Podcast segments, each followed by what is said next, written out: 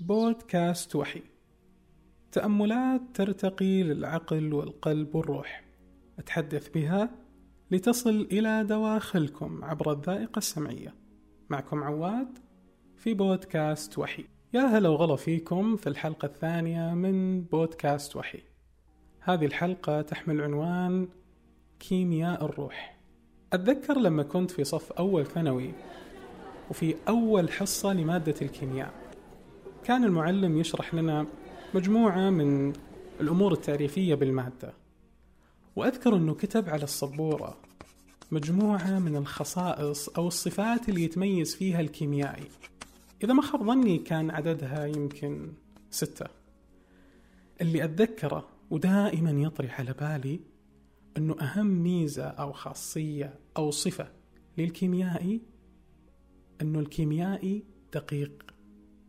دقيق في كل شيء وحتى يكون كيميائي مميز. لابد يملك الدقة والقوة الدقة والملاحظة. وفي مجموعة معها ما أذكر إذا كانت يعني إذا كنت أستذكرها تماما التحليل والابتكار التطوير والتحسين حل المشكلات. هي صفات أعتقد أنها مهم جدا أنها تكون موجودة عند أي شخص بالأخص آه، الكيميائي. لكن إيش العلاقة بين بين الكيمياء والأرواح؟ إيش الربط اللي بينهم؟ خلوني أعطيكم كذا معلومات سريعة. نستذكر فيها معلومات مهمة عن الكيمياء. في عندنا شيء اسمه عنصر وفي عندنا شيء اسمه مركب. العنصر هو شيء أساسي جزء ما يتجزأ. لكن إذا اجتمع أكثر من عنصر مع بعض وصار بينهم تفاعل يسمى مركب. العناصر مثل الصوديوم الكلور هذه مجموعة عناصر. لما يحدث تفاعل بينهم مثال الصوديوم والكلور يطلع لنا مركب اسمه كلوريد الصوديوم. هذا المركب ينتج لنا ملح الطعام الملح اللي نستخدمه في الأكل. لما نرجع إلى أساسه هو كان مجموعة من العناصر. ولذلك اللي يحدث بين الأشخاص تفاعل ينتج لنا مجموعة من المركبات. هذا التصور اللي كذا بنيته في في ذهني وساعدوني فيه الكيميائيين طبعا ومنهج الثانوي في الكيمياء. المهم إنه إيش نوعية التفاعل اللي تحدث بين العناصر واللي أنا أعتبرهم الأشخاص؟ كل شخص إما هو عبارة عن مجموعة مركبات أو عفوا مجموعة عناصر أخرجت لنا مركب أو هو عنصر بحد ذاته يتفاعل مع أي شخص موجود. في عندنا مواد إذا حطيناها أو عفوا عناصر إذا حطيناها مع بعض تتفاعل وفي بعضها ما يتفاعل. بشكل بسيط هذا هم الأشخاص. في ناس تلتقي معهم تشعر بتفاعل عالي أو تفاعل غريب بينك وبينهم. وفي أشخاص لا. هي كذا في عناصر في أشياء تتحكم في عوامل تساهم. هذه العوامل موجودة خارجية وموجودة داخلية عندنا حنا وخلونا بعدين كذا نتكلم عن عن أنواع التفاعلات وكيف إن إحنا نقدر نطبقها على تفاعلاتنا حنا البشر مع بعض. جزء مهم أنا أبغى أتكلم عنه. موضوع اللي في البداية كذا أول لقاء دائما يرتسم في داخلنا أو في ذهننا عقلنا إنه في انطباع. كذا أول ما نشوف الإنسان أو الشخص يجي في داخلنا انطباع. وكثير لما تسألهم بناء على إيش صار هذا الانطباع يقول لك ما أدري. أنا حسيت إن بيني وبينه انسجام بس ما أعرف ليش. كذا سبحان الله الأرواح جنود مجندة ما تعارف منها ائتلف وما تنافر منها اختلف. حتى هذا أنا كرهته أو الإنسان هذا ما تقبلته في اعتقادي. إنه كل شخص يتفاعل يألف أو يكره في شيء خلاه يألف أو يكره لكن هو عنده أمرين. إما ما يقدر يعبر أو يعرف لكن صعب إنه يعبر عن هذا الموضوع. خلوني أعطيكم مثال. حنا عندنا تصورات في داخلنا عن أي شخص. أو مجموعه تصورات مو عن الأشخاص مجموعه تصورات عن الأشياء اللي موجودة في الأشخاص. يعني مثال أنا عندي تصور أنه أي شخص أو أي إنسان قصير وسمين معناته أنه فكاهي. كذا تصور موجود عندي. آه، اللي تسريحة آه، شعره بالطريقة هذه غالبا يكون إنسان كول أو إنسان منظم أو إنسان مهذب. اللي دائما يلبس ساعة ماركة آه، معناته إنه إنسان مهتم بالموضة ومهتم هذه أشياء تكونت في في داخلي. كذا إما مثلا من تجارب سابقة أو اعتقاد شخصي لكن غالبا هي تجارب سابقة. ولذلك أول شخص أقابله أو أي شخص أقابله في المرة الأولى كذا يطلع عندي انطباع. لونه شعره جسمه وزنه. الطول نوع الملابس آه، إيش اللي لابس على يده إيش الإكسسوارات اللي هو مهتم فيها. فهذه كلها أسترجعها من من عقلي الباطني كذا من داخل حتى أحط انطباع أو تصور. هذا الانطباع أو التصور أحيانا أقدر أقوله واحيانا لا. يعني مثلا أنا أحب لون بشرة معينة وهذه البشرة تجذبني. أحيانا ما أقدر أقول إنه والله أنا أعجبت بفلان لأن لون بشرته كذا ولأنه جسمه كذا. صعب إني أتكلم. ولو قلت ما أعرف وأنا صادق في إني ما أعرف لا هذه انطباعات موجودة مخزنة في عقلي لكن أنا مو مستوعبها ولذلك ما أقدر أعبر عنها. هذا جزء بالنسبة لي تفسير أقدر أفسر فيه ليش الأرواح تتآلف أو أو تتنافر؟ في شيء. يعني حتى لو نجي مثلا على المدى البعيد في عندنا مجموعة عوامل حتى لو كان شخص بعيد لكن في شيء يجمعني وياه. آه، مثلا حبي للإيمان الفطرة الإنسانية. كيف نفسر لما نقول إنه صورة لطفل اسرت عالم بأكمله؟ الطفل هذا في الصورة هذه بالضبط كان حرك مشاعر عند الناس ولذلك حبوا الإنسان هذا.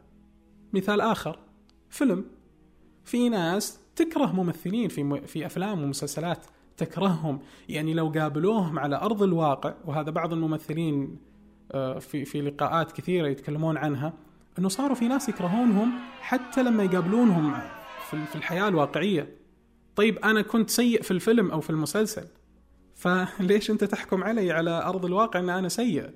خلاص هذا انطباع بناه في داخله إنه هذا الإنسان سيء. ولذلك في تصورات كذا تجي داخل عقولنا داخل مرة في العمق كذا. تجلس تتربع. أحيانا ما نشعر فيها. هي اللي تتحكم تصرفاتنا وردود أفعالنا مع مع الناس.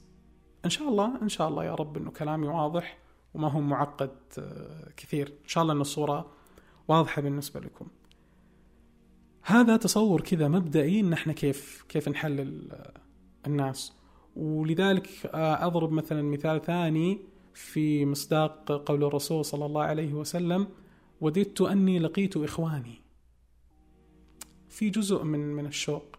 أيضا حنا نملك جزء من الشوق للرسول للصحابة للأشخاص العظماء اللي نسمع عنهم أو نقرأ عنهم. في شيء في داخلنا وهذا جزء مهم إن إحنا أحيانا في ما ما ما أبي أقول نواقص لكن شعور أنا ودي فيه وأحصله أو يشبع هذا الشعور أو الرغبة عند شخص آخر سواء كان موجود أو غير موجود. مثلا أنا يعجبني جدا إنسان منظم مرة. أنا أفتقد للتنظيم ولذلك هذه صفة جدا تعجبني في هذا الإنسان وأحس إنه جالس يجذبني. بالصفة هذه. في ناس يملكون صفات حنا نتمنى إنها موجودة عندنا ولذلك هذا عامل يجذبوننا فيه. أيضا شيء آخر كانت بيني وبين شخص علاقة كويسة أو حلوة ومتألفين وكان عنده مجموعة من التصرفات. مثلا دائما يضع يده بطريقة معينة على وجهه دائما إذا جلس على طاولة تكون مثلا إيدينا محطوطة على الطاولة بطريقة معينة. فلما أقابل شخص يسوي نفس التصرف أو الفعل مباشرة الأعماق اللي موجودة في عقلي تحرك نفس المشاعر اللي كانت بيني وبين هذاك الشخص تتحرك تجاه هذا الشخص من جديد أما أنها تلقى قبول عندي وأشوف إنه يستاهل إنه نفس الشعور هذا يكون له أو إنه يكون هو عنده عوامل ثانية فيخليني أتردد في إني أظهر هذا هذا الشعور.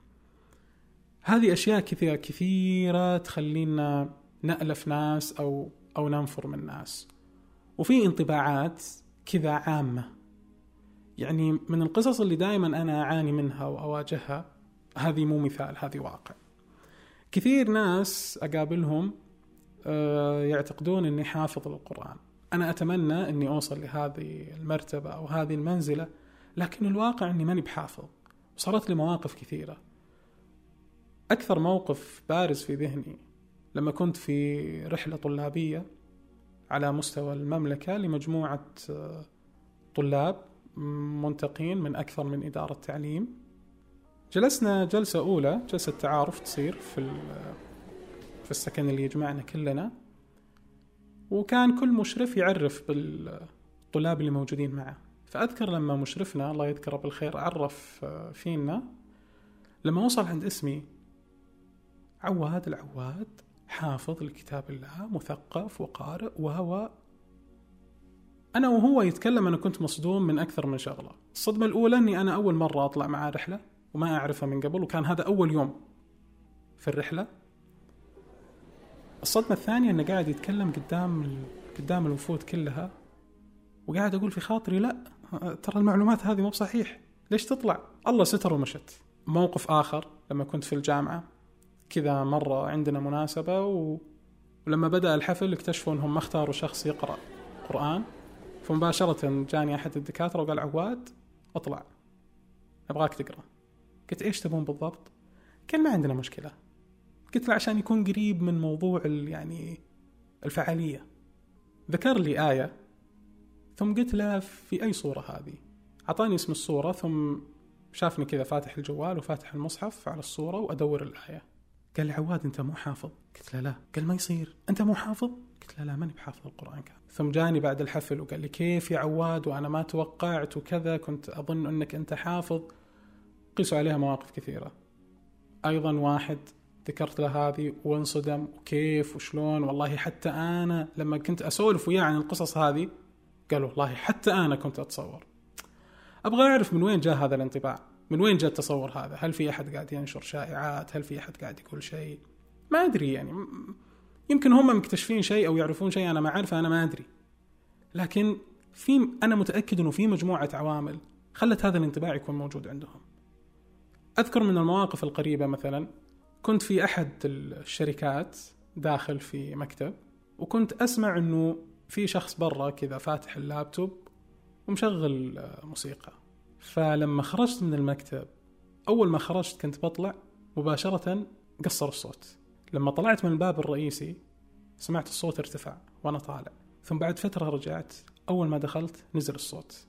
ما أذكر إني كنت لابس شماغ مرزام ولا أذكر أن أنا عندي لحية طويلة ولا تفاصيل كثيرة أنا ما أذكرها.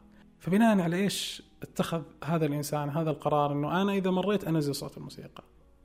طبعا الفكرتين هذه أنا ممتن وسعيد انه إنه هذه فكرة تكون موجودة عني وشيء من الله كذا سبحان الله شيء من الله ما لي يد فيه أتوقع لكن أحيانا هذا يخليك تفكر ومر وأكيد إنكم مريتوا بمواقف مرة كثيرة كنتوا تستغربون فيها من تصرفات الناس تجاهكم إنه ليه؟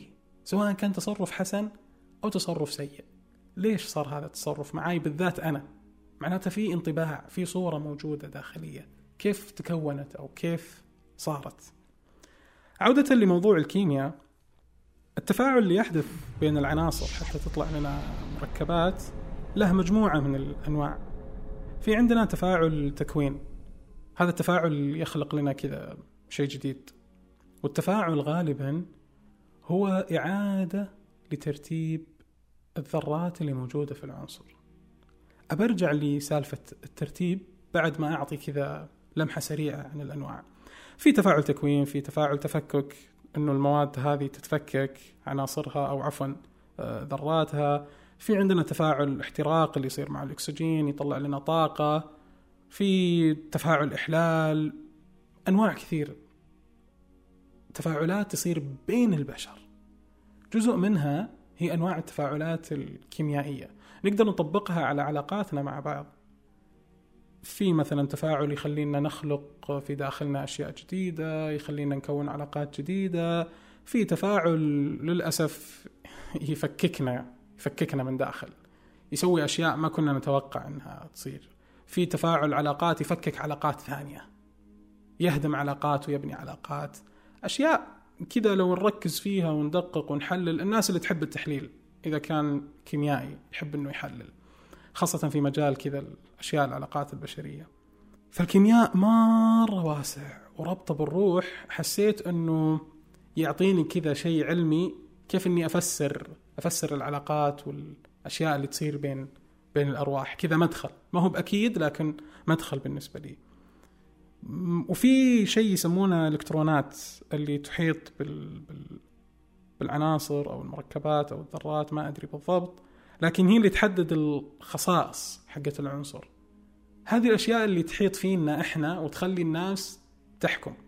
يمكن في إلكترونات كانت موجودة فيني أو تحيط فيني خلت مجموعة ياخذون انطباع إني أنا حافظ أو ياخذون انطباع إني أنا ما أسمع موسيقى أو ياخذون أي انطباع يعني. إني مثقف مثلا هذه الإلكترونات كيف تكونت أنا ما أعرف. كيف ينظر لها الناس بعضها أعرفها بعضها ما أعرفها. لكن هي موجودة أنا مؤمن إنها موجودة. وموجودة على كل إنسان يخلينا ناخذ انطباع عنه أهم شيء في التفاعل إنه يعيد الترتيب. لأنه في في أرواح أو أشخاص تعاملنا وياهم أو جلستنا وياهم تعيد ترتيبنا بالكامل ترتيب أفكارنا. ترتيب طموحنا. أولوياتنا كلها يعاد ترتيبها. مشاعرنا ورغباتنا تتغير تترتب من جديد كذا ينعاد ترتيبها. من خلال تفاعل مع شخص معين. انسجمنا سواء من خلال جلسة أو فيديو أو صوت أو أيا أو أيا يكن. وفي مجموعة كذا من الحالات للمواد الصلبة والسائلة والغازية. هذه أنا أعتقد أنها موجودة في كل شخص في الحياة. كذا هو عبارة عن الحالات كلها كذا. هو مادة الروح أو الإنسان عبارة عن مادة وفيها الحالات هذه كلها. فيها الصلبة الأفكار الصلبة والأشياء الصلبة اللي لا يمكن أنها تتغير متماسكة جدا. جزء منها مثلا العادات التقاليد اللي صعب ان إحنا نغيرها. ثم نجي للحالة السائلة اللي تتميز بالجريان السهولة السريان. تحس إنك تتعامل مع شيء سلس كذا سهل. تاخذ وتعطي بكل أريحية وسهولة. وفي عندنا الحالة الغازية. هذه الحالة اللي تملأ لكن بدون ما تشوف. أحيانا يكون لها ريحة أحيانا يكون لها لون لكن غالب الغاز ما له لون. في ناس ينشرون فينا سعادة وطمأنينة وراحة مو بكلمة بابتسامة بنظرة. يخلق ويملأ شعور فينا من الداخل ما نعرف من وين جاء. من نظرة أو ابتسامة. وبعضهم من كلمة. من جلسة. نطلع منها بشيء مختلف تماما. حسيت إنه الحالات المواد هذه كلها تتجمع كذا في في إنسان. ولما يكون عندنا أكثر من إنسان أو أكثر من روح يكون شيء أعمق. جزء كبير من الأشياء اللي أنا جالس أفكر فيها عشان نفهم الكيمياء اللي اللي بين الأرواح لابد إن إحنا نتعمق في ذواتنا وأنفسنا أكثر. نكون دقيقين ونلاحظ نحلل نطور نحسن. هذا شيء بيخلي علاقتنا مع أنفسنا وحتى علاقتنا مع الناس. الكيمياء اللي تحدث بيننا وبين الأرواح الثانية مهمة جدا حتى نكمل حياتنا مع بعض. بدون التفاعل وبدون الكيمياء اللي يحدث بيننا. ما نقدر نكمل حياتنا. شكرا. لكل تفاعل كيميائي جميل خلق في أرواحنا ذرات جديدة ملأت قلوبنا وأجسادنا بمشاعر أعطتنا طاقة للحياة أعطتنا نور أعطتنا أمل إنه الحياة أجمل. شكرا لكل كلمة كيميائية حركت في داخلنا شعور بأن إحنا أفضل. لكل نظره كيميائية جعلتنا من الداخل أقوى وأفضل وأحسن. شكرا لكل توجيه خلانا نتجه للاتجاه الصحيح وإحنا مرتاحين للأرواح اللي حولنا اللي تحيط فينا وتجعل منا أرواح أجمل وأفضل. شكرا لكل روح ساهمت في بناء روح في ترميم روح في تجسيد روح أخرى. في الختام شكرا لوصولك إلى هذه اللحظة. وأتمنى لك أجمل من أمنياتك لنفسك. من بودكاست وحي وعبر الأثير أصافحك. ليكون يومك أسعد. في أمان الله.